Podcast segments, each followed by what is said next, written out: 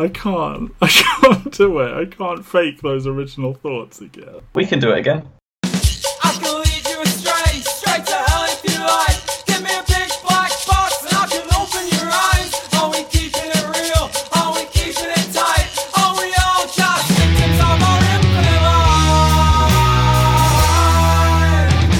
Welcome back to EnterTheRealWorld.com. This is There Will Be Movies, where we talk about 25 of our favourite movies from a given decade. This is Volume 1, so we're doing 2000 to 2009. Episode 12, Children of Men. I am Matt Waters. I'm joined, as always, by Ben Phillips, who would remember to hit record if he were in charge of that. Ben, how are you? It's insufferably hot here. I am fine. I'm not going to rub it in.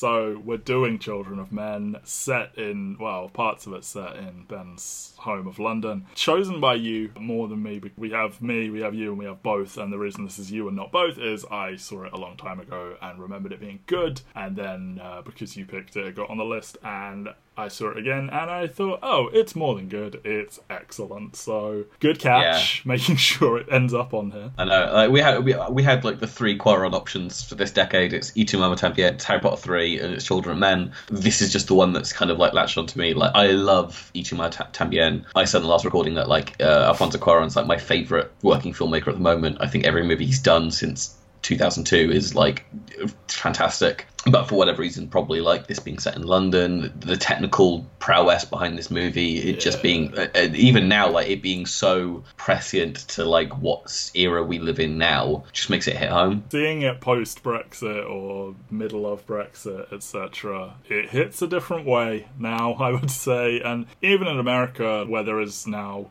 or has been for a few years now, the like incredibly heavy anti-immigrant rhetoric that's going around, it makes it more prescient. I don't know if it's it enhances it or makes it like tougher to watch or both. It's it's crazy, but I mean, it's, it's definitely tough to watch because like I've watched this movie multiple times previously. I've not watched it in a few years, but this is the first time it's made me cry. Um, which which I don't know if that's like me emotionally like growing up and being able to like see these moments as being more beautiful than they are. But like it, it the, the the sections at the end of this movie hit home so much more for me this time round. Um, and uh, that's not to say like Y Tu Mamá También isn't a masterpiece. It is. It's again, it's just uh, two two Mexican boys traveling across on like a sex trip is a lot of fun and probably would be made on this list if like we were doing more than one movie per director. But yeah, well, that opens a whole avenue of stuff. Yeah, and I would Yeah. lean more towards this because of what it is contributing to the genre and like you know the sort of sci-fi in the background thing that has become very popular in the last decade or two. I just think he is directing the shit out of this, and it's so impressive, and just all the oneers that he's doing, and we have to give a shout out to Emmanuel Lubezki or Chivo, as he's commonly known, like three-time Oscar winner post this movie. But this is some of my favorite work from him. I mean, he won three years in a row for Gravity, Birdman, and Revenant, which no matter what you think about those movies, they're all really fucking gorgeous movies. Oh yeah, that's Um, that's a heavyweight trio right there in terms of visual. Well, not even just visuals, but like you know, impressive camera shit. Yeah, and even then, he's been he's been nominated for Tree of Life, Children of Men, The New World, Sleepy Hollow. Like he does these like really really gorgeous movies. He works with mostly at this point Cuarón, Inarritu, and Terrence Malick. He just has a gift behind the camera. He is utterly fantastic and probably one of my favorite working cinematographers. Just like this is one of my favorite working directors. So it's like match made in heaven. It's all just come together. And speaking of coming together, this is very much a movie with many, many writers, a lot of legacy type stuff, because it is a book by P.D. James, very different to her usual stuff, that was originally adapted as a screenplay by Paul Chart, then rewritten by Mark Fergus and Hawk Ostby, who are officially credited for the script of Iron Man. But as anyone who knows anything about Iron Man will tell you, there basically wasn't a script. like they improvised all of that. Alfonso Cuarón got hired, and he and Timothy Sexton rewrote the the movie. But then he went off to make Harry Potter three, which meant that David Arata stepped in and rewrote it again. And then that draft secured Clive Owen, who also makes uh, uncredited contributions to the script. He added stuff of his own. He critiqued stuff that they'd written, and like Cuarón said how he would like send him scenes and be like, "What do you think of this?" And yeah, that he was a, an enormous voice in the room and all that. But yeah, we got five credited writers, but no room for Clive Owen, no room for Paul Chart. But there you go. We, we can't get into like what the WGA rules are for like who gets credits on movies. Fucking I was a little- stupid I- is what they I was a little bit surprised because it looks like there's four groups of screenwriters on it, but I guess there's two groups of two. It's just it looked weird in the credits at the end. I think Cuarón and Sexton are a duo. Fergus and Ost- Ostby are a duo. Ostby.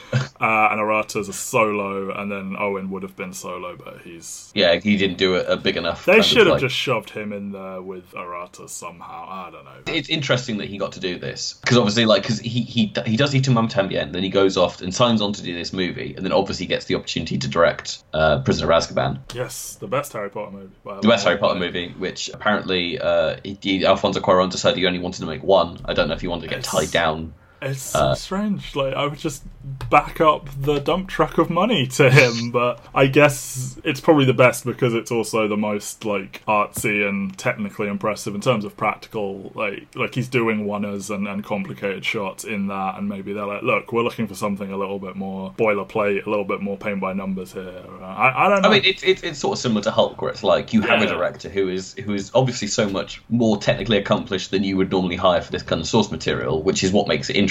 Whether or not you think Hulk is like a great movie, it's definitely interesting. Which I mean, I know there are people who think that uh, Prisoner of Azkaban kind of takes it too dark too soon in the series, but it is. But that's definitely the book where it does start to get serious. It's all been Uh, pun. You said serious. It's a pun. Uh, yeah, let's just leave that there then. Fuck. Uh, released September 2006 in the UK, but Christmas Day in the US, which can't have helped with the religious controversies that. Christmas Day is such a bizarre release date in the US, though. Like you hear things like Les Mis and Django Unchained came out on the same day, Christmas Day, and it's like, why? Why would you?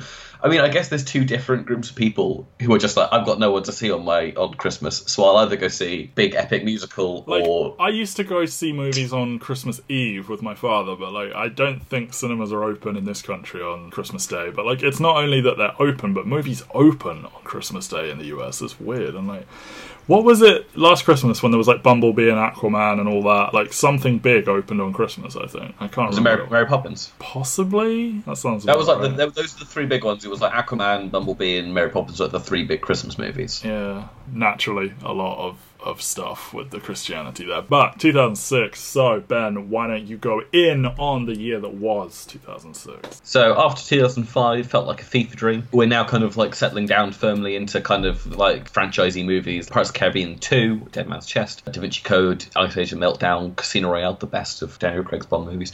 Night at the Museum, That's not true. That's not true. Sorry, keep going though. X Men: The Last Stand, Mission Impossible 3, Superman Returns, Happy Feet. Some good movies there. I like Mission Impossible 3. I like Casino Royale. You can feel the sea change into being like Disney's going to start dominating in a couple of years. You can see superheroes sort of on their not their last legs, but they're not dominating as much. But we are already two years away from 2008 domination. Yeah, like 2005, a Hall of Fame bad year for movies, or in terms of like the the, the big box office. 2006, an improvement, but still not. I mean, you still have The Last Stand in there. And even then, I saw Pirates of the Caribbean 2 and I liked it when I saw it, but it's still not as good or as fresh as that first movie.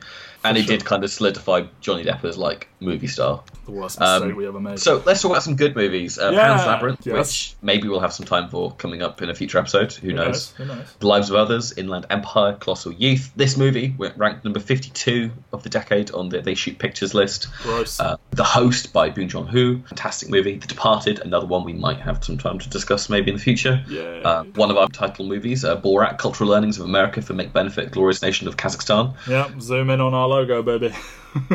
But yeah, so like there, there is some good stuff that came out in 2006. It's just this is one of those years where like you look at the highest grossing movies and it's like that wasn't what people saw. no, not at all. Which takes us to the Oscars, which won by The Departed. Martin Scorsese finally getting to win his Oscar after many many years. Uh, Babel, Clearly his best movie, you know.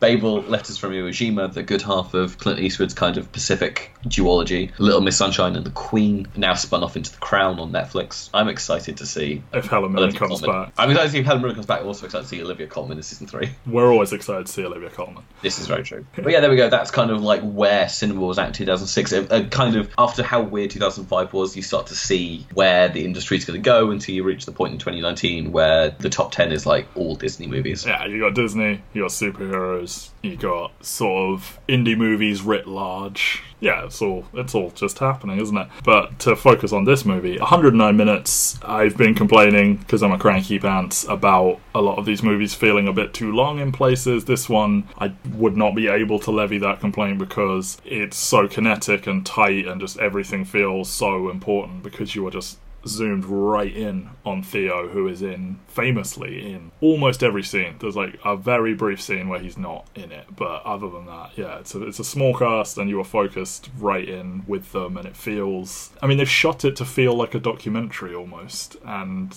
I think that really helps with it not feeling too long. they cut out a lot. Like most of the dialogue in this movie is isn't explaining stuff. It's just kind of like very organically talking about the world. Yeah. So like, there's no there's no point where someone has to sit down and go like, right, we're going to discuss the scientific reasons why no woman has been able to give birth. It's just everyone kind of like trusts it and goes with it, and this is the status quo. No one doubts it. Like you get a little bit of like character stuff going through, but again, it's all done in very organic ways where like people are talking about people in the way that you talk about people when you're like talking about someone who isn't in the room. Definitely, and, and it, it's got that Shaun of the Dead thing going on where like they have no interest in telling you where this came from, how it go. Shaun the Dead it goes away, and we don't know what happens here really. But it's more about right. Let's focus on what's happening here rather than how we got here. There's no big "this is what happened in 2012" like opening narration or anything like that. Budget seventy six million dollars. Box office only seventy million dollars. So big fat flop here. Yeah, I am happy to say that the UK did come out to support it. Like we gave it a gross of about ten million, uh, ten million dollars. Like it's, it's like a seventh of all the money it made came from the UK. Half came from US, but you expect that from a country that big. It opened number one at the UK box office, which I'm just gonna- like I'm happy. I'm happy Yeah. that we did that for this movie. Yeah, we gotta we gotta raise it up. Most of the cast, well, a lot of the cast are British. The biggest name who is not would be Julianne Moore, who was originally cast to play the role of the first woman to be pregnant in 18 years, and it is a very good thing they pivoted away from that white savior narrative. And I also think it's very good that so many of the refugees that you see are white as well, because it could have been a real rough scene, a real Game of Thronesian whitest woman alive amidst all the brown people type thing. Um, but Cuarón landed on an African mother because of the strongly held belief. Is it even a belief? Like, it's scientifically proven, right? That life came from Africa. Charlie Hunnam was cast immediately after Cuarón saw Cold Mountain because he's like, You're real good, come play just a real scary fuckbag Geordie man. And he does. Too good for Fifty Shades, but not not too good for this. And then there was a lot of controversy upon release around all the stuff with the Christianity, uh, you know, like the fishes and the virgin birth style scene, and and learning that she's pregnant in a stable, and and everyone says Jesus or Jesus Christ uh, when they see her with the child, and and Theo means God, and yeah, it's all there. It's all right there. It's not really like I don't think it's mocking Christianity, but I can see why some people, the people that get offended if you even invoke anything Christian without being a Christian work, I can see why they would be up in arms. But It, you it, it's doing the same thing the leftovers did of kind of like extrapolating what religion or what theology would look like in a world where something tragic had happened. It's taking that and going like, well, how would Christianity evolve? What lines would people kind of travel down in a Uh, world where this happened? And well, the world where this happened, we start in 2027, and our protagonist Theo is getting a coffee in London, and there are news reports about how baby Diego has been stabbed to death. He's not a baby, he's 18 years old, but he was the youngest person on the planet, making him a celebrity. And uh, yeah, they, they recount his life right on down to minutes. Like it's not just years and months, it is, it is right on in there because of how important that is. And like you hear how the mantle has been passed to a woman who is also 18 years old but slightly more months weeks whatever this is all then followed by a bombing which takes place two weeks maybe a month after the london bombings which is which is bold but Cuarón was very When, when they're when they're shooting it, they, they shoot yeah, movie. sorry, yeah. But Cuarón was insistent on filming in London. Like he shot in London before, and just like the big long shots of the streets. Like there's no way you could fake that. And like they they CG in the Shard because that hadn't been completed when they filmed, but would be by the time they finished. And it's impressive. It's it stayed there the whole time. This Yeah. opening scene is very like it's almost incidental. It's just sort of setting the scene of what the world is like in a very quick sort of minute, two minutes. Because while they do raise the idea that perhaps the Fishers were behind this bombing, it really doesn't have much impact at all on on the overall plot. It's just sort of this is what life's like now. Deal with it.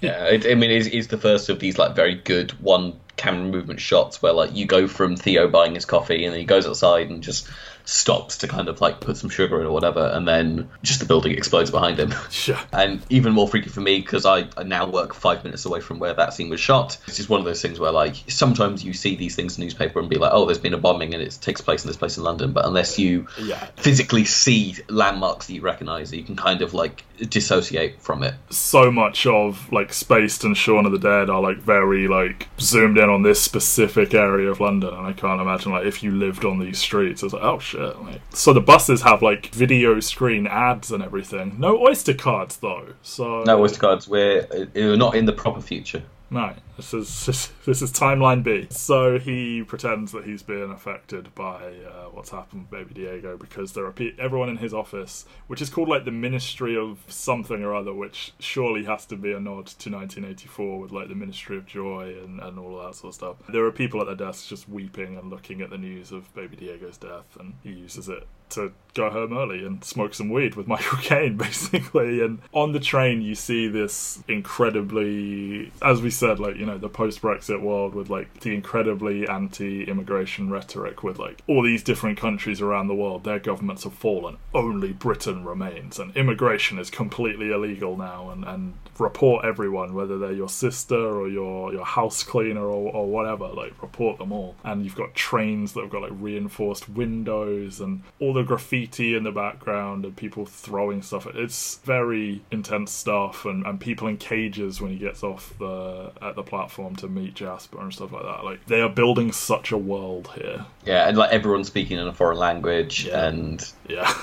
There's no way you'd notice first time through, but sitting behind him on the train is a member of the Fishers, which potentially explains what could be seen as a plot convenience later on when they find him. But yeah, and if you couple that with them having to deny that they were behind that bombing, it's like, alright, maybe they have been just tailing him constantly and, and yeah. So yeah he and michael caine talk about all the like religious cults and, and just smoke so much weed. And i love that like in the car he's not just listening to the the cliche stuff you would expect this style of character to be listening to. He's also listening to aphex twin. He's also listening to dubstep. And it it's just that clever thing of like while we see this character visually and we just imagine someone whose heyday was the 60s and 70s. It's like, no, his heyday would have been like the 90s, 2000s, kind of, because we're set a little bit further on. And, and yeah, and how like we thought of our parents' music as being so old and ours is so cutting edge, and ours will never grow old, but one day it will be considered old music. It's just a really yeah, nice and it, it, it does that nice shortcut of like you don't have to show what the culture is in this time frame because you can just say like they're into the classics, quote unquote. But the classics are contemporary music for when the movie was made. Yeah, exactly. And yeah, we see throughout Jasper's house a lot of newspaper clippings and like pictures and, and stuff like that. And it, it tells you that he was a political cartoonist, his wife was a political photographer, and you know, you never really get these lines said out loud, so you are just left to infer what you will from, from this background stuff, as you are a lot throughout the movie. Yeah, and like what the one key piece of information is like you see you see Jasper's wife is kind of like in a wheelchair through all these scenes, and in one of the newspaper clippings it says photojournalist uh, or government denies involvement in torture of photojournalist, and just, just yeah, just kind of like really reinforces what kind of world they're living in, where Uh, and that's why he lives off the grid. Like he's his house is in the middle of the woods. There's like a alarm system. They have to like move a bunch of tree branches to use the accessible road. It's all solar paneled so that he's got electricity, but he's out in the middle of night. Oh, it's it's grim dark stuff. And uh, I, I just enjoyed that the scene is he's just there to talk the shit with him. yeah, it's just. I mean, Like you, we, we get we get world building, but it is all framed in this way of like the conversation is cough while you smoke this weed. Can you taste strawberries? Yes, and strawberry cough is a real strain of marijuana. So go. We learn as we go that Theo, while he seems like he's a nine to five punch the clock bureaucrat, that he used to be involved in the political scene. And given who Jasper is and who Jasper's wife is, you can trace that friendship back to here potentially. And Yeah, because like some people say, like, oh, is he? Are they related? Is he his father or whatever? But like, they're just don't- they are just they're just friends. I don't get that. I get that's just a desperation for everything to be just so incredibly like normative. Like, oh, old person must be protagonist's father, and, and pretty lady must be love interest. You know that sort of shit. Michael Caine smoking weed for the first time uh, in his career, and he based his performance on John Lennon after meeting him. So, who among us has not? You know. So on his wor- way to work the next day, Theo is abducted by the Fishes, who are a they're a terrorist organization. Let's be real. They they have done some bombings, if they even if they didn't do this most recent one, and their whole mission statement is rights for immigrants, etc. They are led by his ex girlfriend Julian, played by Julianne Moore. Well, Estranged wife. yeah, what are we doing here? Why is she called Ju- I've never heard a woman called Julian before, and I know she's called Julianne Moore, but like, did someone just mishear what her name is and just put it in the script? Balaclava over the head. He's in a room with like the intense lighting, and there's all these newspapers around covering the windows, and they had to produce every one of these fake newspapers and come up with all the headlines and all this shit. And it's very, very Wes Anderson, but in a darker way, of course. It's his ex girlfriend Julian, and they want transport papers for someone, an incoming, uh, a refugee who they want to get out of the country. I don't even know if she gives them that much information at this stage, but yeah, it's it's for a female refugee. And they call them all Fujis, which is fun. He declines, and they just chuck him back out on the street and stuff like that. And Well, they, they give him they give him the give him the thing and says like, if you change your mind, put Yes. this up Yeah. on the up on the board outside. I can't remember what station they mention. Yeah, yeah, but Um, it- it's a, it's one of the examples of how the dialogue is structured in a way that it provides exposition without being expositiony. Like you, you, you learn from Julian about you know how political he used to be, and he asks about her parents, and and you know just all this stuff. It, it- it's good like background stuff, and she's in it for relatively a short amount of time, but like I feel every scene with Clive Owen and Julianne Moore together is like extremely memorable. I think they have quite a good chemistry. They have a fanta- they have fantastic chemistry, and they build so much like unspoken kind of history between the two of them in a very short amount of time. Like the way that she is the one who calls him Theo, and everyone else calls him Faron. It's just a lot of intimacy. Intimacy is kind of like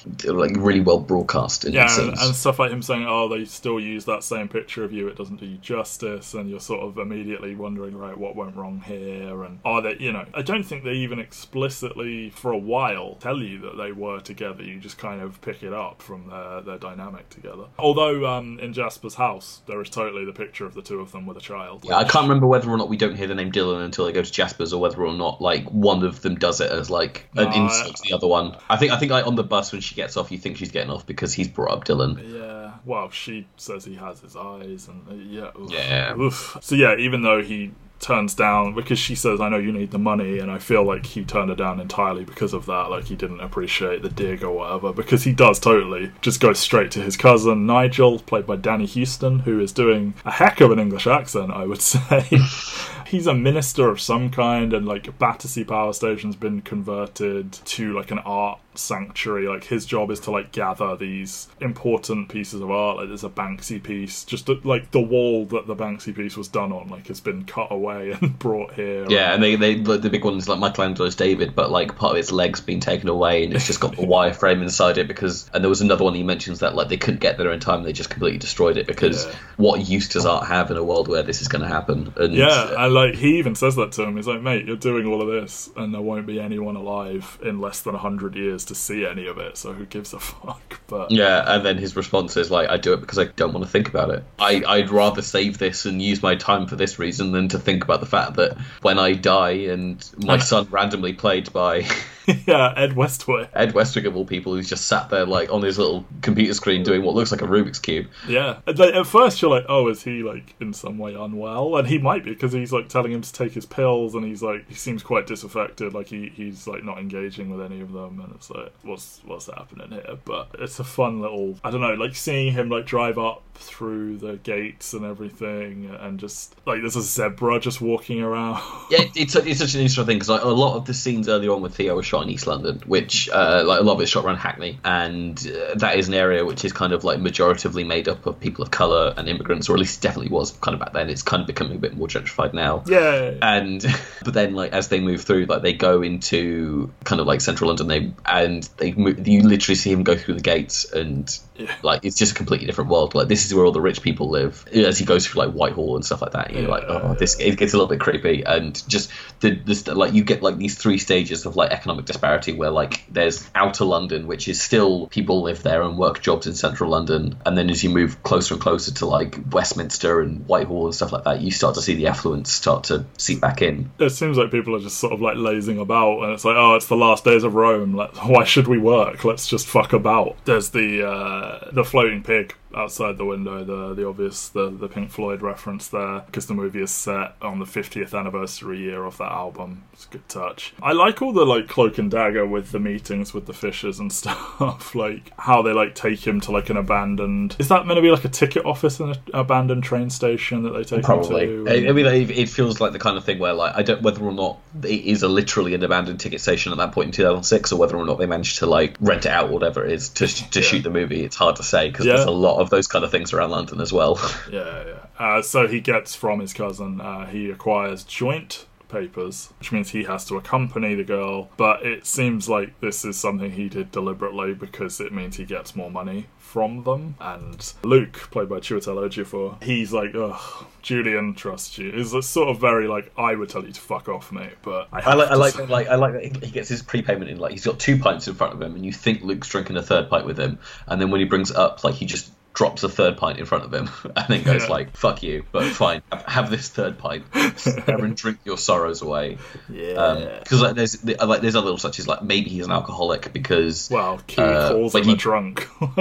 He calls him a drunk, but like when he goes to see his cousin, like he pulls out all the stuff from his pockets, like some oh, money. he's got the bottle, isn't he? Yeah. He's got a bottle of whiskey with him, which you see him drinking from for the rest of the movie. So like obviously he he's drinking a lot. Numb the pain, numb the pain. Yes, so there's like a little arranged meeting with there's a dog track and like you have to follow this woman who says, Have you seen this dog? And then Julian's on a bus and then But like he makes a point of like he's not he's gonna get his money before Oh of he course. Come on mate, I'm in a rush. Come on. yeah, yeah. He he, win, he wins the dog race, and then he immediately goes like, uh, "Before I go do this thing that will have unknown reverberations across the entire world." yeah.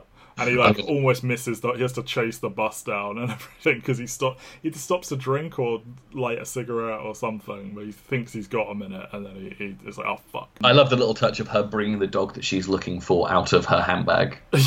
yeah, yeah, and and as you said, like there's a lot of relationship building between these two on the bus, and like he clearly like still is in love with her and everything. He's like, no, look at me, and she's like, it hurts to look at you. And that's such a like painful beat to play on that is so true to life. Like I would imagine if Yeah, you so you, start to get the intuition that like they've they had a child together at some point and something Yeah. bad happened to it. Whether or not that is related to what caused people to stop being able to be pregnant, you don't Yeah. really find out, or you don't find out at this point. But mm. yeah, like the, this relationship only broke apart because yeah, I mean something so what a trauma like losing losing that child and like it's so raw and real and like like you even you see them kiss here and everything. Like he's like what is what happens with us after this? And it's like it's not like i never want to see you again or, or i don't love you or anything like that. It's just such a like difficult thing. But yeah he he meets Kee he meets miriam the five of them get in a car and they start driving down towards canterbury. And uh, they are ambushed real real big.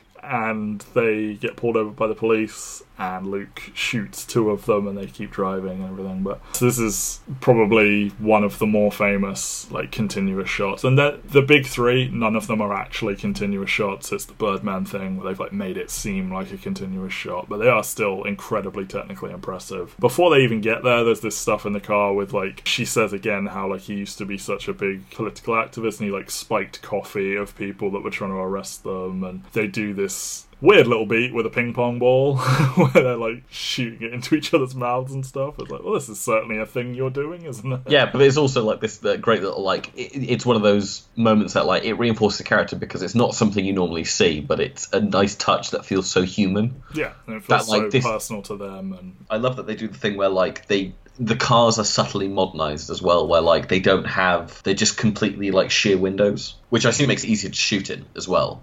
Yeah, well, there's that. Like they- but yeah, they're like they're made to look a little bit battered and old, but then like on the screen, there's like a like a heads up display almost in the bottom right, and, And that tells you how fast you're going, points out things to pay attention to. yeah, uh, and like you see is- this burning car like slowly creeping down the hill, and you're almost like, oh, they'll, they'll, they should probably be able to get past that, and it's like, oh fuck, no, we won't, and then just the swarm of people coming out of the woods, and it's just so so so intense, and the fucking logistics that they had to go through to perform this are insane. There were four people sitting on the roof of the car that had to be specially modified so that both the front and back screens could fold down to let the camera through. The actors' chairs had to fully recline so they could lie down and let a camera sweep over the top of them. And they were told this could not be done before they started filming it. And through insane amounts of, of, invent, of like invention, they they managed it. But yeah, it's just so so so so intense. And and like the people on the motorcycle, like they shoot Julian and she dies, and Theo has to like open the door into one of them, and he goes flying, and the like the bike hits the car and flies. It's, it's crazy, and then the police as well, and like the way they shoot that scene as well, which Chiwetel for like getting out of the car in the midst of all this, you know, show us the passport, show us this, and he just shoots them both, and it's just like fuck, what is happening right now? Just And what I what I love about it is it doesn't go too big with it. Like everything that happens feels the the car isn't driving so fast when the, the flaming car comes down the hill that it feels like something that people would do when they're actually driving. yeah. The gunshots all feel realistic. The the opening the car door just to kind of like knock, knock them off the motorcycle, fe- like they all feel like logical steps. There's no none of that big stuff where like he opens the car door and then you see it slamming into the front tire and it flipping over into the front. It just kind of like it it's really like back. I don't know. It, it's it's almost invasive. Like the thud you hear when that bike sort of awkwardly hits the car and, and like turns. It's like Jesus. It, it just it feels so real. All of it. Like like they were going for this documentary style thing, but it also is almost horror movie ish in the way that it's. But like the the like new wave of horror where it's sort of like real real life horror. That's what I'm talking Yeah, about. With, like like, like Mirror because he,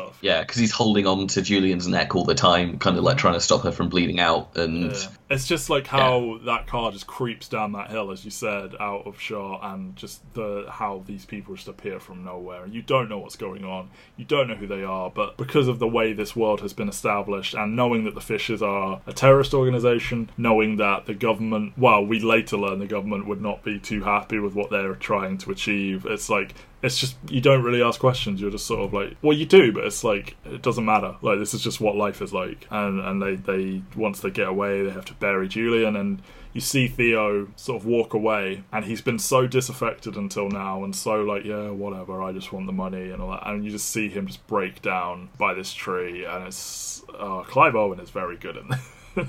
yeah, like, like I, I, we haven't we haven't mentioned him so much so far because I, I don't think this movie works if they don't have someone as good as Clive Owen. yeah, especially if he's going to be in every fucking scene, like.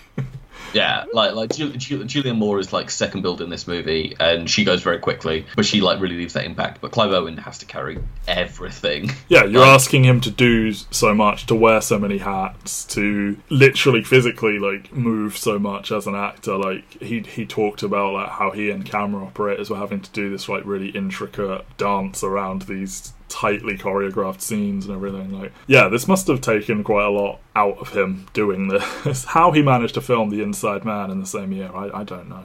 Um, so they reach a safe house down in sort of Canterbury sort of way, heading down towards the south of England. yeah. I do I do love that they get to a point where like they don't even need the papers that that Theo got for them at this point. Like they never go through the actual checkpoint after this. No, well they they fuck it, don't they? They've they've like ruined the plan somehow or whatever. Like, I assume they were originally going to Dover or or somewhere down that way. I can't I can't remember where they said the first set, the first meeting with the tomorrow was going to be because like, like they know they say they're not going to be able to get there in time, but they're close enough to Bex, Bexhill to get there. Yeah, yeah. So it, it might be Dover, but it, it, they definitely head to Sussex. So yeah, they reach. There's a farm, safe house. Theo's told he can't go back to London until the morning, and all the Fishers are coming in to vote for a new leader. Now Julian's dead, suspiciously quickly, if you really think about it. And Kee tells Theo that Julie insisted that she only trust him if things start getting weird, and it's out in this little cowshed or whatever, and she reveals that she is pregnant. She's sort of browbeaten into almost having the baby here instead of because Theo's like, go to a fucking doctor.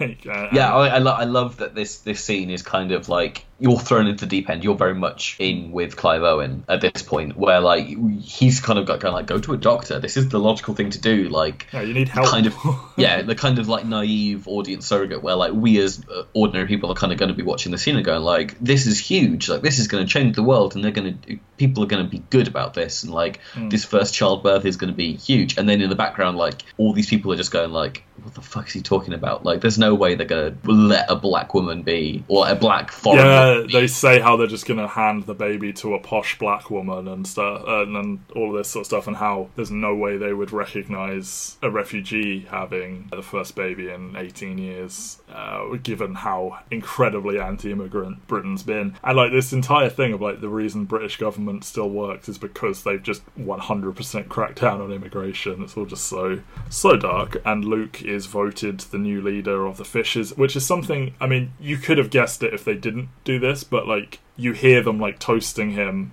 or like voting him in through a window as you walk as Theo's walking past as the camera is walking past the window just all this great like ancillary background stuff it's great Yeah, I, I love how diverse this group of Fishers is because obviously, like the the co-owner of the farm is Tomas, and he's from Poland, and they do a little talk about like him, him being there from being from Poland and cod an english fish yeah. an English fish. uh, and there's obviously like people of kind of like Indian descent or Pakistani descent in the group as well. Yeah, I think I think he's called Ian, the one of the characters there, who is one of the many who are like, "You're a fucking idiot. Oh, she should have the baby here." He's the one that was sitting behind Theo on the train, and and yeah, he uh, he seems to be of Middle Eastern descent, and but he seems quite posh himself, so I, I think there might be a classism thing going on here as well. And Chiwetel Ejiofor obviously has his quite well-spoken accent in most things, but Yeah, but it, it, it's, it's, it's, it is like they are so much more diverse. Like no matter when you see anyone else, they, it seems like they're always white British people who are doing this other stuff, which Yeah. again feels so suppressive. Like I, we, I don't even think in the scene where they're going through Whitehall you see any people of color. I don't know. In That's that scene. a fun game to, to play while you're watching this depressing movie.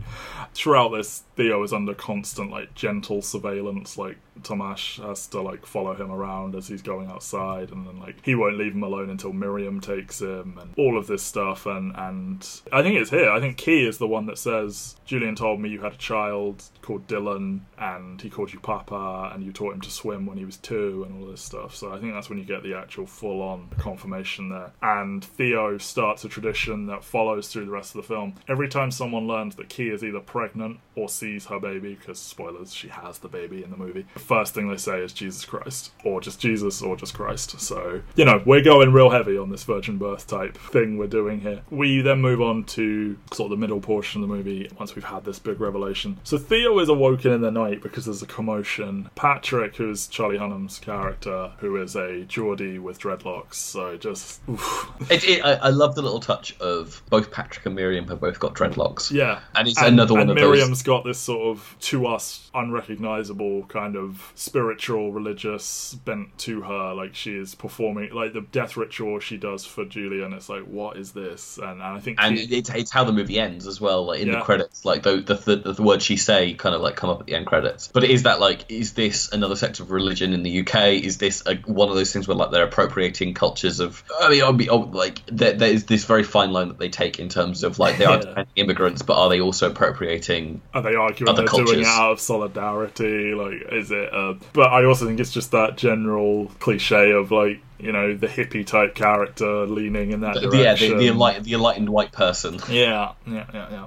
So he rocks up on a bike in the middle of the night, and he has is it his cousin or his brother? I think it's his brother with him, who is very injured, and they're very like, "Why did you bring him here? You fucking idiot!" And they sort of bring him inside, and it's very like hide the bike, and something I definitely didn't notice on my first watch: heavy, heavy implication because of how much uh, Patrick hates Theo personally. They were the two on the bike that shot Julian, and it was Theo opening the door into, and the, you see the rider on the back goes flying off. So we infer that was Patrick's brother or cousin or whatever he is. Yeah, and, and Theo is obviously not meant to have seen any of this because we also learn, they say here, that they were responsible for Julian's death, all intended to. It's like a mutiny because Luke and Julian clearly had different ideas. Yeah, they don't they don't want Kee to go to the Human Project. They Yeah. want her to stay in the UK and become a symbol. Yeah, they want to use the baby as a political platform, which is something she explicitly says she doesn't want to do. And they're like, oh, we'll do whatever you want. But they're very clearly like limiting her choices in such a way where she has to go along with what they're saying. It feels it, uh, it feels like I understand what Kee's point of view is, but it also feels very much like naive of her to think that her child would not be able to become a political Oh, yeah. figure. And like, you know, the, the untold story of what happens at the end of this film, it's like, well, I think some stuff would go down differently than you're all hoping here. But Yeah. yeah, we get this in another intense scene with Theo like creeping around the house in the middle of the night and hearing that they have plans to kill him and what they're going to do with the baby and, and all of this. And, and you even see like Luke pulling the gun on Patrick and, and like threatening him and stuff like that. So he goes and gets Kee and Miriam and he flees this farm. I say the middle of the night, like by the time they actually get away, the sun is fully up. And it's a weird thing of like, was this a legit continuous shot? Because it's like we go from like it's pitch black to like the sun is starting to come up to the sun is up. I assume this is just they did film it all in a row and they just cho- chose takes that were like enough apart that the entire time of day changed. But But yeah, this is another one that's like really nice technical Yeah, like- shows. seeing him move like between the cars and stuff, pulling out the stuff from. He pulls the brake line, doesn't he, on one of the cars? Because one of the cars is able to start and then crashes into the Oh, trees. yes, that is what happens. Yes, very good. Yeah, it's just so so intense and like it feels like so much of this feels like modern video games that go big on the cutscenes and like the moving dynamic cameras and stuff, and you know Metal Gear Solid and The Last of Us and and all this sort of stuff. There's so many shots in those kind of games that I can't help but think must have taken some inspiration from this because it's so specific in in the visual coding of it all. I love the the little touch of like earlier on when they first arrive, like Luke says, like don't block my car in, it won't start, you need to jump Yep. to leave. And then they obviously get into the car at the front and it's the one that can't start. So Yeah. the tension of this scene is he's he's purposely destroyed all these other cars, but like he can't start the car that he's stolen. Yep, he should have taken one of theirs. But it's blocked in, isn't it? And there's also the little touch of animals really like Theo. Tomash says how, oh, they like you, they don't like anyone. And then while he's making his, in some ways, almost comically slow escape, but still fast enough to get away, and like you see Charlie Hunnam like sprinting down the hill as like he's gone Terminator mode. And it's like, Yeah, they, got- they won't I've let them open shot. fire. Exactly, they won't let them open fire in the car because Kee's in there. And he's asking if he can shoot, and Kee opens And the then he door. on over a hay bale. Yeah, exactly. Him and Dawes, man, he won't learn. But yeah, once they get to the bottom of the hill of just a push start, the dogs come charging down. It's like, oh, you're fucked. But the dogs just sort of get there and then just bark a lot because they don't really want to hurt Theo. And it's like, yeah, good. And yeah, they, they barely get away. And we've had another of these intense little scenes. I love the amount of animal stuff in this movie. Like There's a dog the- in like every single scene. It's crazy. yeah, and like, but I love that there's the, the cats in the in the farmhouse when like they're doing the vote, and there's just this little kitten that's crawling up Theo's leg as he's like sat there. just climbing that leg. Yeah, so he, of course, takes them to Jasper, who formulates this plan to smuggle them into Bex Hill refugee camp, uh, and they'll like meet the boat from there somehow. But the fishes come for them, and so he sends them on their way, despite it being very clear he's not going to survive this. So there's a beat throughout the movie that like you'd be forgiven for not paying attention to with this quietus thing, which Yeah, is, like it's, it's been advertised on TV, and I think they mentioned earlier it's like they give you this suicide kit and whatnot. Yeah, and you see it on a bus, and and yeah, he's just talking about it in passing. And when he walks in, Jasper, there's this moment. It's like, is he dead? And like the quietus is on the floor next to his food or whatever, and it's like, oh fuck. And then he turns out he's just asleep, and he's like, oh, I use it on the and it works exactly like they say. Like he, they go very peacefully, and it's just this. It will be very important in a minute, but yeah, it's this thing that was just in the background throughout the movie. And you know, at first, this is all nice stuff with them all hanging out, and we get It's a nice respite because we've had like two quite intense scenes where they've had to run away from stuff. yes, and now they get to just kind of relax a little bit and you get a little bit of a download on Dylan and his relationship to like they mentioned like oh Theo and Julian loved bringing Jet Dylan to like come see Jasper and stuff like that. And he loved it in this little house that they had. And how they met at like a political rally and talking about faith versus chance and how like a life of li- believing the things they did led them together and then the random chance of having Dylan and then the unfortunate chance of a flu, Flu. epidemic that yeah that they lost their child. Just seeing Theo go from smiling as he hears these old stories to like just that face as they get to the stuff about Dylan because he's around the corner and everything it's just so so so sad Clive Owen doesn't say a lot in this movie. No not really. He says enough, but like there's a lot of scenes where it's just him reacting to stuff, and this is one of those like key ones where the camera's offset to like all of them having fun, and you get the callback to Jasper's giving Miriam the um the, the strawberry cough, and she gets it, um, but he's kind of like framed, and uh, he's still struggling to find shoes after leaving them in the um, Yeah, another beat that like is sort of understated is he's like wearing flip flops for quite a long time from here, and then like someone hands him a pair of shoes later on, and you'd be forgiven for thinking like what? And it's like oh right because he's been a dumbass running around in flip flops for so long, and then yeah when they come for them and he sends them on their way, and he's like come on mate, and you come in, he's like no I'm staying behind, and it's like you know what's going to happen here and having to sit there and watch him like he puts on ruby tuesday and it's like it's a cover and like he's sitting there preparing the quietus box and he, he tells his wife he loves her and it's just like oh god because it's not that the fishes would kill her it's worse it's that like she would just be left there unable to do anything and just yeah like it, yeah, they wouldn't kill her, they probably will kill him. yeah, exactly, and just like the dignity of this death versus just being left there to waste away in that. And like, I think he kills the dog too. And Uh, the, the, the, line is very ambiguous because they say there's a dead woman and dog inside, yeah, and is that dead woman and So- dead dog, or dead woman and dog? It's like because I mean the dog could potentially go rummage around in the bushes and stuff. I don't know, but it's played very well by Michael Caine. Shockingly, Michael Caine's a good actor. Yeah, And and then, then he gets to come out and do this. Like he- all throughout the movie, he's been in this thing where like he keeps on asking people to pull his finger. It's this like very childish thing that really suits the personality of the character that he has in this movie. I, apparently, Um, Michael Caine had a really fun time wearing that costume. I think, but yeah, his dying moments are doing "pull my finger" and getting shot repeatedly by Chiwetel Ejiofor. Yeah, it's uh, like it's that thing where like it- they shoot him in each limb, and again, this movie's so brutal. It's all done from the distance. It's all done from Theo's point of view, as like you're watching it from afar, but you can still tell that like each limb kind of goes dead. and like a really realistic sounding gunshot as well. And, and yeah, just seeing Theo's reaction to that as well. It's just oh, it's fucked. I can't, I can't remember what he says to Miriam as they go back to the It car. says, "Don't like- fucking touch me." What's the reason for that? Because she's very everything happens for a reason, and, and Yeah, like, and then and then plan. Kee Kee asks and goes like, "Is is Jasper okay?" And they're like, "Yeah, he's fine." Yeah, it's like everything's fine. Shut up. Off they go though to meet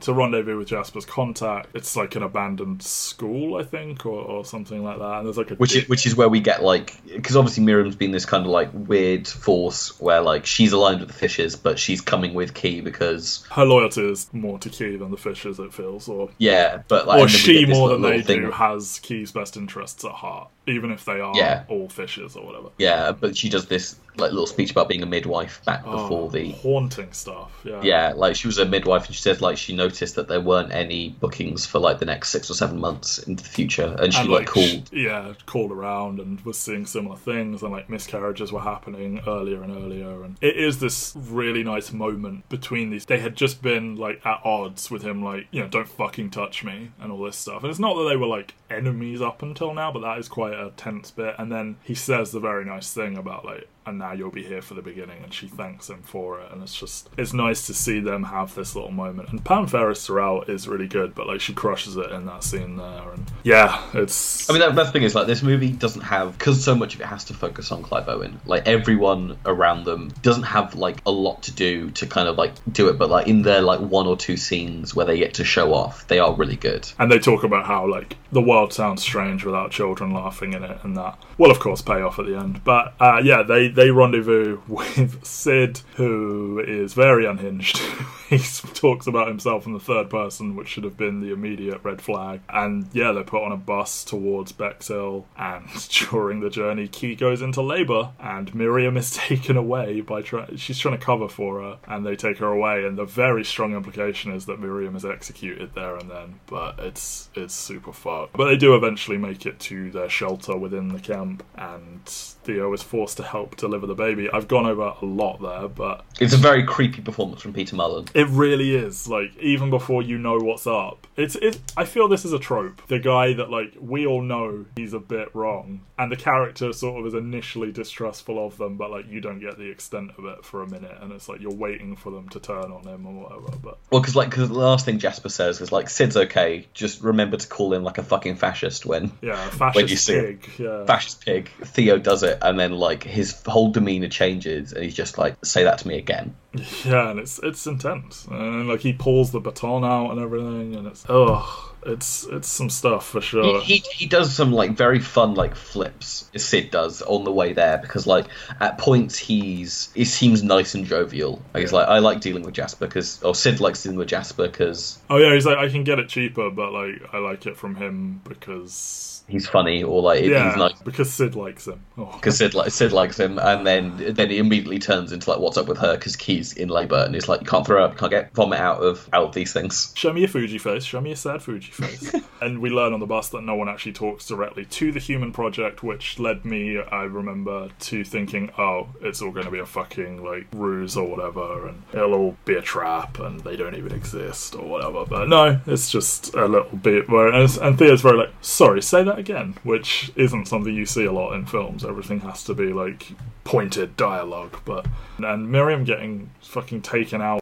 to be potentially executed. Yeah, we don't we don't ever see it. It's not one of those things where like they pan across and you see a, a firing line. You just see. Well, you kind of do because like they're putting a bag on her head, and then you They're see putting the, like they put the, they put the bag on her head. They've got them all lined up. Some of them are being walked off in the background, and then some of them are like. But dead, no one in the obviously. background has a bag on their head, and everyone who's dead does have a bag on their head. It's sort of like, I, and I think the reason they even take her is because it, it's like heavy use of like religious language or, or anything like that. I feel makes. I just, I just, I don't even, I don't even think it's that. I just think it's like people who seem troublemakery. They just take them off Sure. the thing, which is just this profoundly fucked up thing where like there's no rhyme or reason. They are just executing these people with no, no just cause or anything like that. Uh, the, the, most of them they're putting into this what it was, what is supposed to be a prison, but is actually just Bexhill on Sea with gates around it, which yeah, is and just fuck you, live here, live in this Yeah. ghetto, basically. Is the implication that every now and then they bring ships to like deport them, or are they just left here to fucking rot, or what? What have we got going on here? I mean, because there's, a thriving in- infrastructure. Because like Miriam gets taken, and Theo and Key kind of like make it through the rest of this kind of like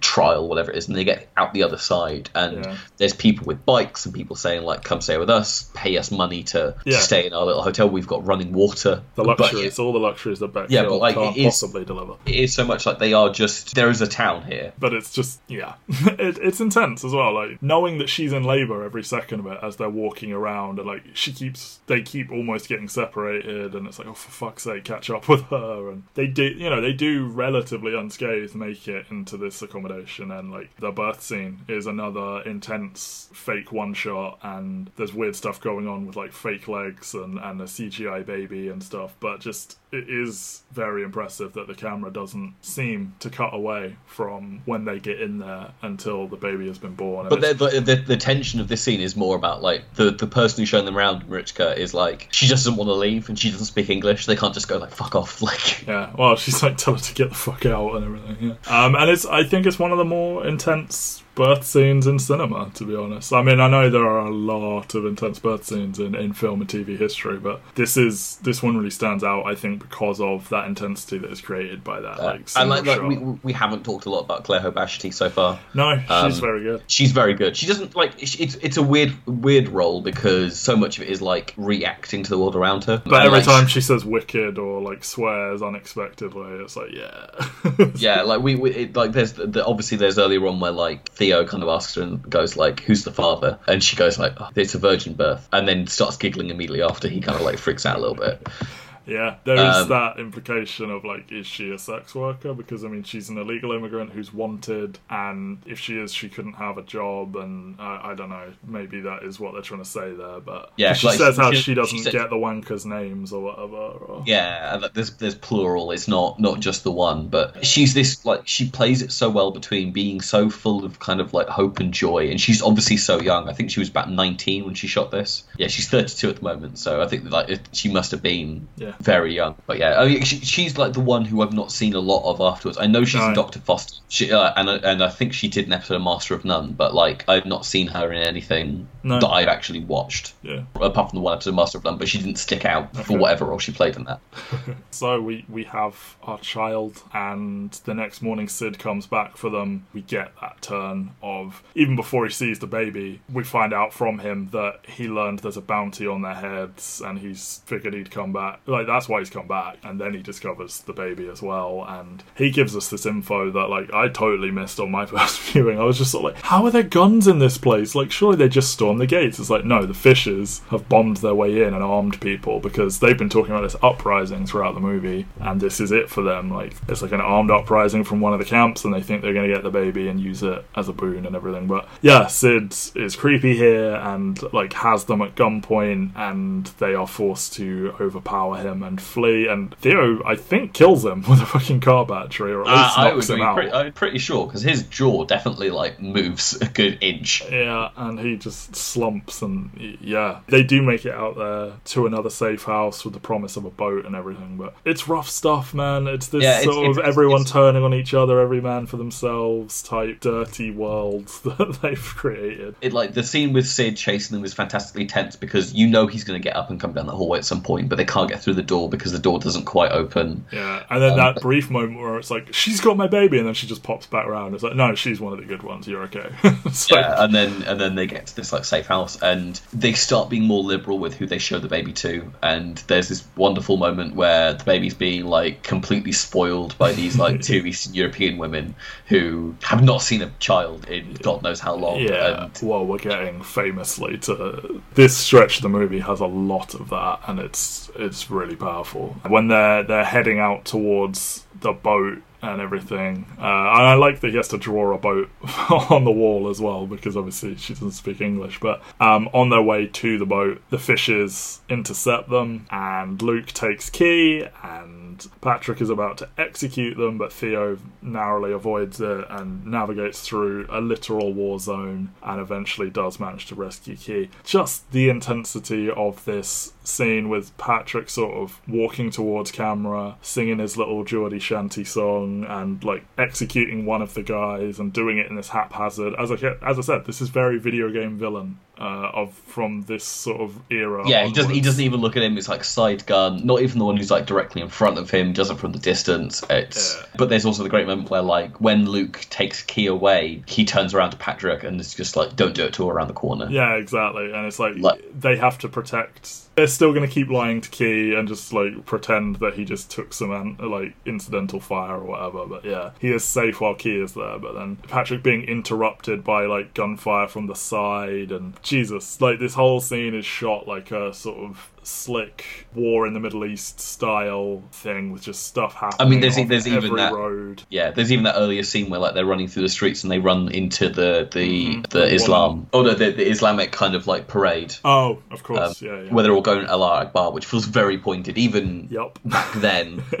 That's what I mean by at least there are some white people scattered in here and that like Kee is black. It's like this could have been real rough stuff handled by different people, I think. Um I don't even know how to talk about it. Just him making his way up to Kee through all of these like just every road there's suddenly an explosion or gunfire or like Patrick sees him at the end of the road and like he has to take cover and then a tank fucking rocks up and I really like Clive Owen's body language in um, the scene where Patrick is in a room next to him and he like sees him go in and he like his hands move in a way that's like should I try and grab him? Or should I like hang back? And he doesn't know what to do and eventually sort of fate sort of takes it out of his hands. But yeah it's all just so delightfully tense and like this scene made the studio concerned because it took them 14 days to prepare it in the first place and every reset of the for a take took five hours and in the middle of it there's a blood splatter on the camera and Cuarón tried to call cut and they, they had to overrule him and be like, no, keep going, keep going because there was so much noise you couldn't really hear that anyway. But because it's such so difficult to do and that blood splatter scene is the one that makes it in and that's part of how you can tell it isn't really a one shot is the blood Because it- 'cause it- suddenly it just- disappears. Yeah, it's like it starts disappearing. you can tell they're trying to like bleed it away, so you don't like it doesn't just disappear immediately. Yeah. I mean, It's one of, but it's one of the things that makes it so much more intense. Like it's that moment of like just the slight fourth wall break that the movie does. It feels so much more intimate when that happens, mm-hmm. and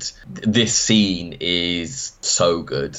Yeah, it's a six Like- minute sort of one and yeah, just so intense. Just so inc- like there are action movies that set out to be action movies that cannot hope to match this, and this isn't an action movie by I would think any definition of what genre. Yeah, like like what Clive. Owen is, fights one person in this movie. Really, Never, like never touches a gun. There's no like big standoffs or fist fights or anything. It's just bad shit is going down, and there is an intensity to just trying to navigate it versus like most movies going all in on just guns everywhere, fist fights everywhere. Like just everyone just look at this and direct your action scenes like this. And I love that, like, kind of when he gets up to the top there, like everyone on the top floor is kind of staring into the room where where Luke and Kee are Yeah. because they can hear the baby, they can hear the baby crying, Oh, and it's like, what the fuck is this? Chiwetel Ejiofor in this scene is so good. Like him being like, I just started crying while I was carrying the baby. I forgot how beautiful they are. And then he just starts firing out of the side of the building. Yeah, what, what I love about this is the two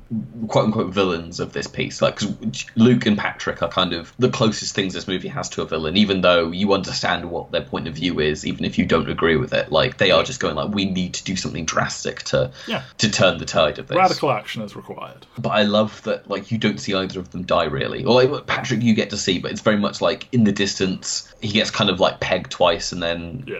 collapses and stuff like that. And even then with Luke, where Theo manages to get Kee out the room And, and he does and- open fire on him, but like you assume he missed for a second. yeah, but then but then he like walks down the hallway and then all of a sudden you just see the, the room go up in the same way that the bomb went off exactly. earlier yeah. on in the movie. Oh god, this whole moment. I think it could have been so Cheesy. Yes, and I think it is handled so powerfully wherein every single person that sets eyes on the baby just can't believe it. And like the worship that you get from the refugees and then like even the fishes seeing it and being like, oh and like they touch it as they go by and you and then the soldiers like the guards who have been just treating the refugees like they're subhuman scum and everything even they are like fucking stop firing and like they get escorted out it's like oh we got two coming out and just walking past this like long line of soldiers and every one of them like in awe and then just the the fighting breaks out again in the background it's just so so powerful so It's, intense it's, it, it could have been overplayed by any actor in that scene. Like, no one freaks out. Everyone just kind of like, it's all understated. Like, Yeah. a couple utterances of Jesus Christ, people reaching their hands up to touch the baby. Yeah. Like, the closest you get to like an actual outburst is that cease firing, cease firing, which fits in so seamlessly to show how serious this is, where the, the entire is going to go, like, stop this, there is a child here. Yeah, exactly. Like no one's seen a baby in twenty. Some people have never seen a baby, probably in this world. And this is this is like there there are like multicultural soldiers in this scene, if I recall. I believe so. Yeah. Again, it, it, it toes that line very well. And like seeing that shot of the two characters with the baby and like the soldiers all behind them, like that is one of the big like images that are used from the movie. And I haven't actually made the poster at the time of recording. It may be the one I use, but they do make it to the boat and they row out to this buoy as instructed. Ah, boy. uh, and Theo succumbs to a gunshot wound we didn't actually even know he had. Um, but I mean, if you actually watch it, you can see he gets hit. It's just they don't do the typical reaction shot, so it's like, who knows? And Kee says she will name her daughter Dylan for his dead son. And then the movie closes with uh, the promised boat, the Tomorrow, arriving, and the credits roll just them rowing out into this mist, and also Theo like wanting is it Marika the character? Marichka. Theo wanting Marichka to to come with them. Like he's just this nice guy. Like so many films like this, the protagonist would be very like fuck everyone else, only what's necessary, and he just constantly wants everyone nice to come with him, and it's just he's just a good dude, isn't he? And also, do do you think it is like I'm gonna die? I need someone else to like Wow, yeah.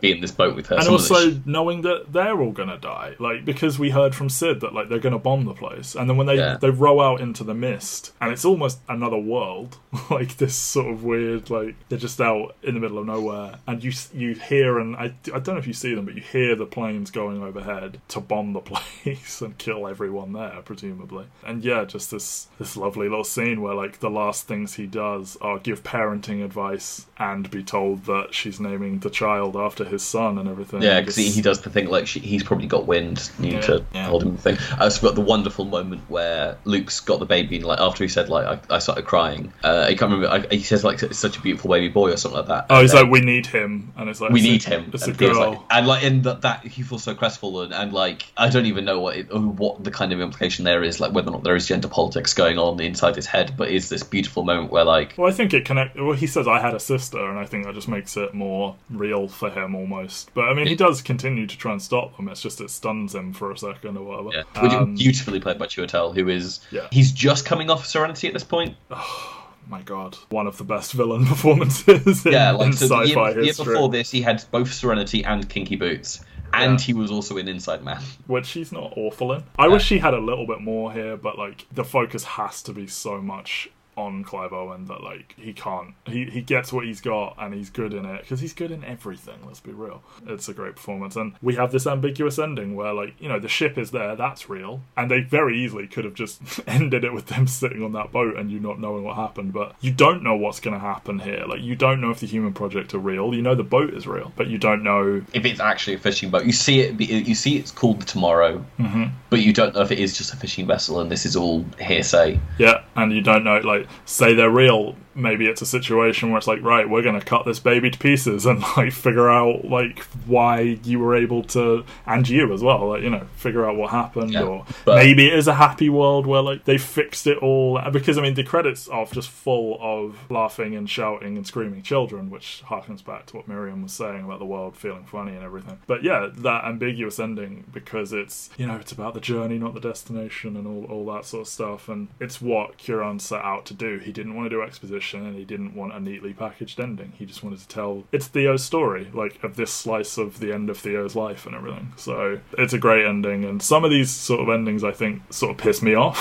when they can't be bothered to come up with an ending, and then some of them I think really really work, and this falls into that latter camp. Yeah, this this is one of those kind of like I don't I don't want to say it's like an underrated masterpiece, but it's definitely this feels like the kind of thing that a lot more people probably should have seen Yeah. at the time. Like I feel like there's there's a lot here to appeal to a lot of people, but for whatever reason, advertising or whatever, like it just didn't get seen by that many No. people. But And it's uh, hard to like explain it without just giving away what happens, and like you sort of have to show people the the the one shots, but then it's like showing them out of context, and yeah, it's everyone watch it. It's it's really really good. If you aren't watching along with us, Yeah, that'd be weird if is- you just listened to this and heard us talk about movies you've never seen. Well, maybe you do. That's why we tell you at the end of each episode what the next one is. Give you that week to watch. The very end of the credits, it says "Shantih, Shantih, Shantih" at the end, which I believe means peace. And it, Jasper said it to them when they were all in his house earlier, and it is used in a T.S. Eliot poem about infertility. So there you go. There's a little reference for people who are well read. I'm not. I can just read Wikipedia. So I don't know what else there is to say. It's just a style. not much. Great movie. It plays so much differently now in 2019 than it did in 2016, or no, before 2016. Yeah, uh, 'cause again, I can't remember the last time we saw it, but I definitely haven't watched it since then. Yeah. I'm w- watching it with my partner, and like just kind of like her coming out of it, it's kind of like that was really great. Yeah, it's a, a stylistic masterpiece, and I don't know why Clive Owen isn't a bigger star. It's not I don't he's not in anything, but I feel this is like why isn't everyone just offering him work based on this alone? So so good. I, I look forward to the next Cuarón project. I wish, as you said, that they were closer together, but yeah. I know because there's there's seven years between this and Gravity, and then there's another six years or five years between Gravity and Roma. Yeah, and I think he did. Some, Roma should have won Best Picture. yes, I think he did some TV and some short stuff and everything. Yeah, he did an episode of the pilot for Believe, but yeah, not not enough really. No. Well, as I said, we tell you what we're doing next week so you can watch along with us. Uh, go to intotherealworld.com, Mike and Matt on SoundCloud. Uh, next week we are doing. Our first Best Picture winner. Yeah, wow. we're really good at picking the movies. The Departed. Actually, that makes me like it less if it won Best Picture. to be honest. We're doing The Departed, uh, which was mentioned at the beginning of this episode, and we will sort of be back to some Cuarón as producer down the line, so maybe you can figure that one out. Until then, thank you everyone. It's insufferably hot, so I must go. But bef- Ben, before you go, you do have a final task for us. Can you confirm? Will there be movies? Do I want to do a Boston accent? Go on. No, there will be movies. There will be movies. You're a coward. Bye, everyone.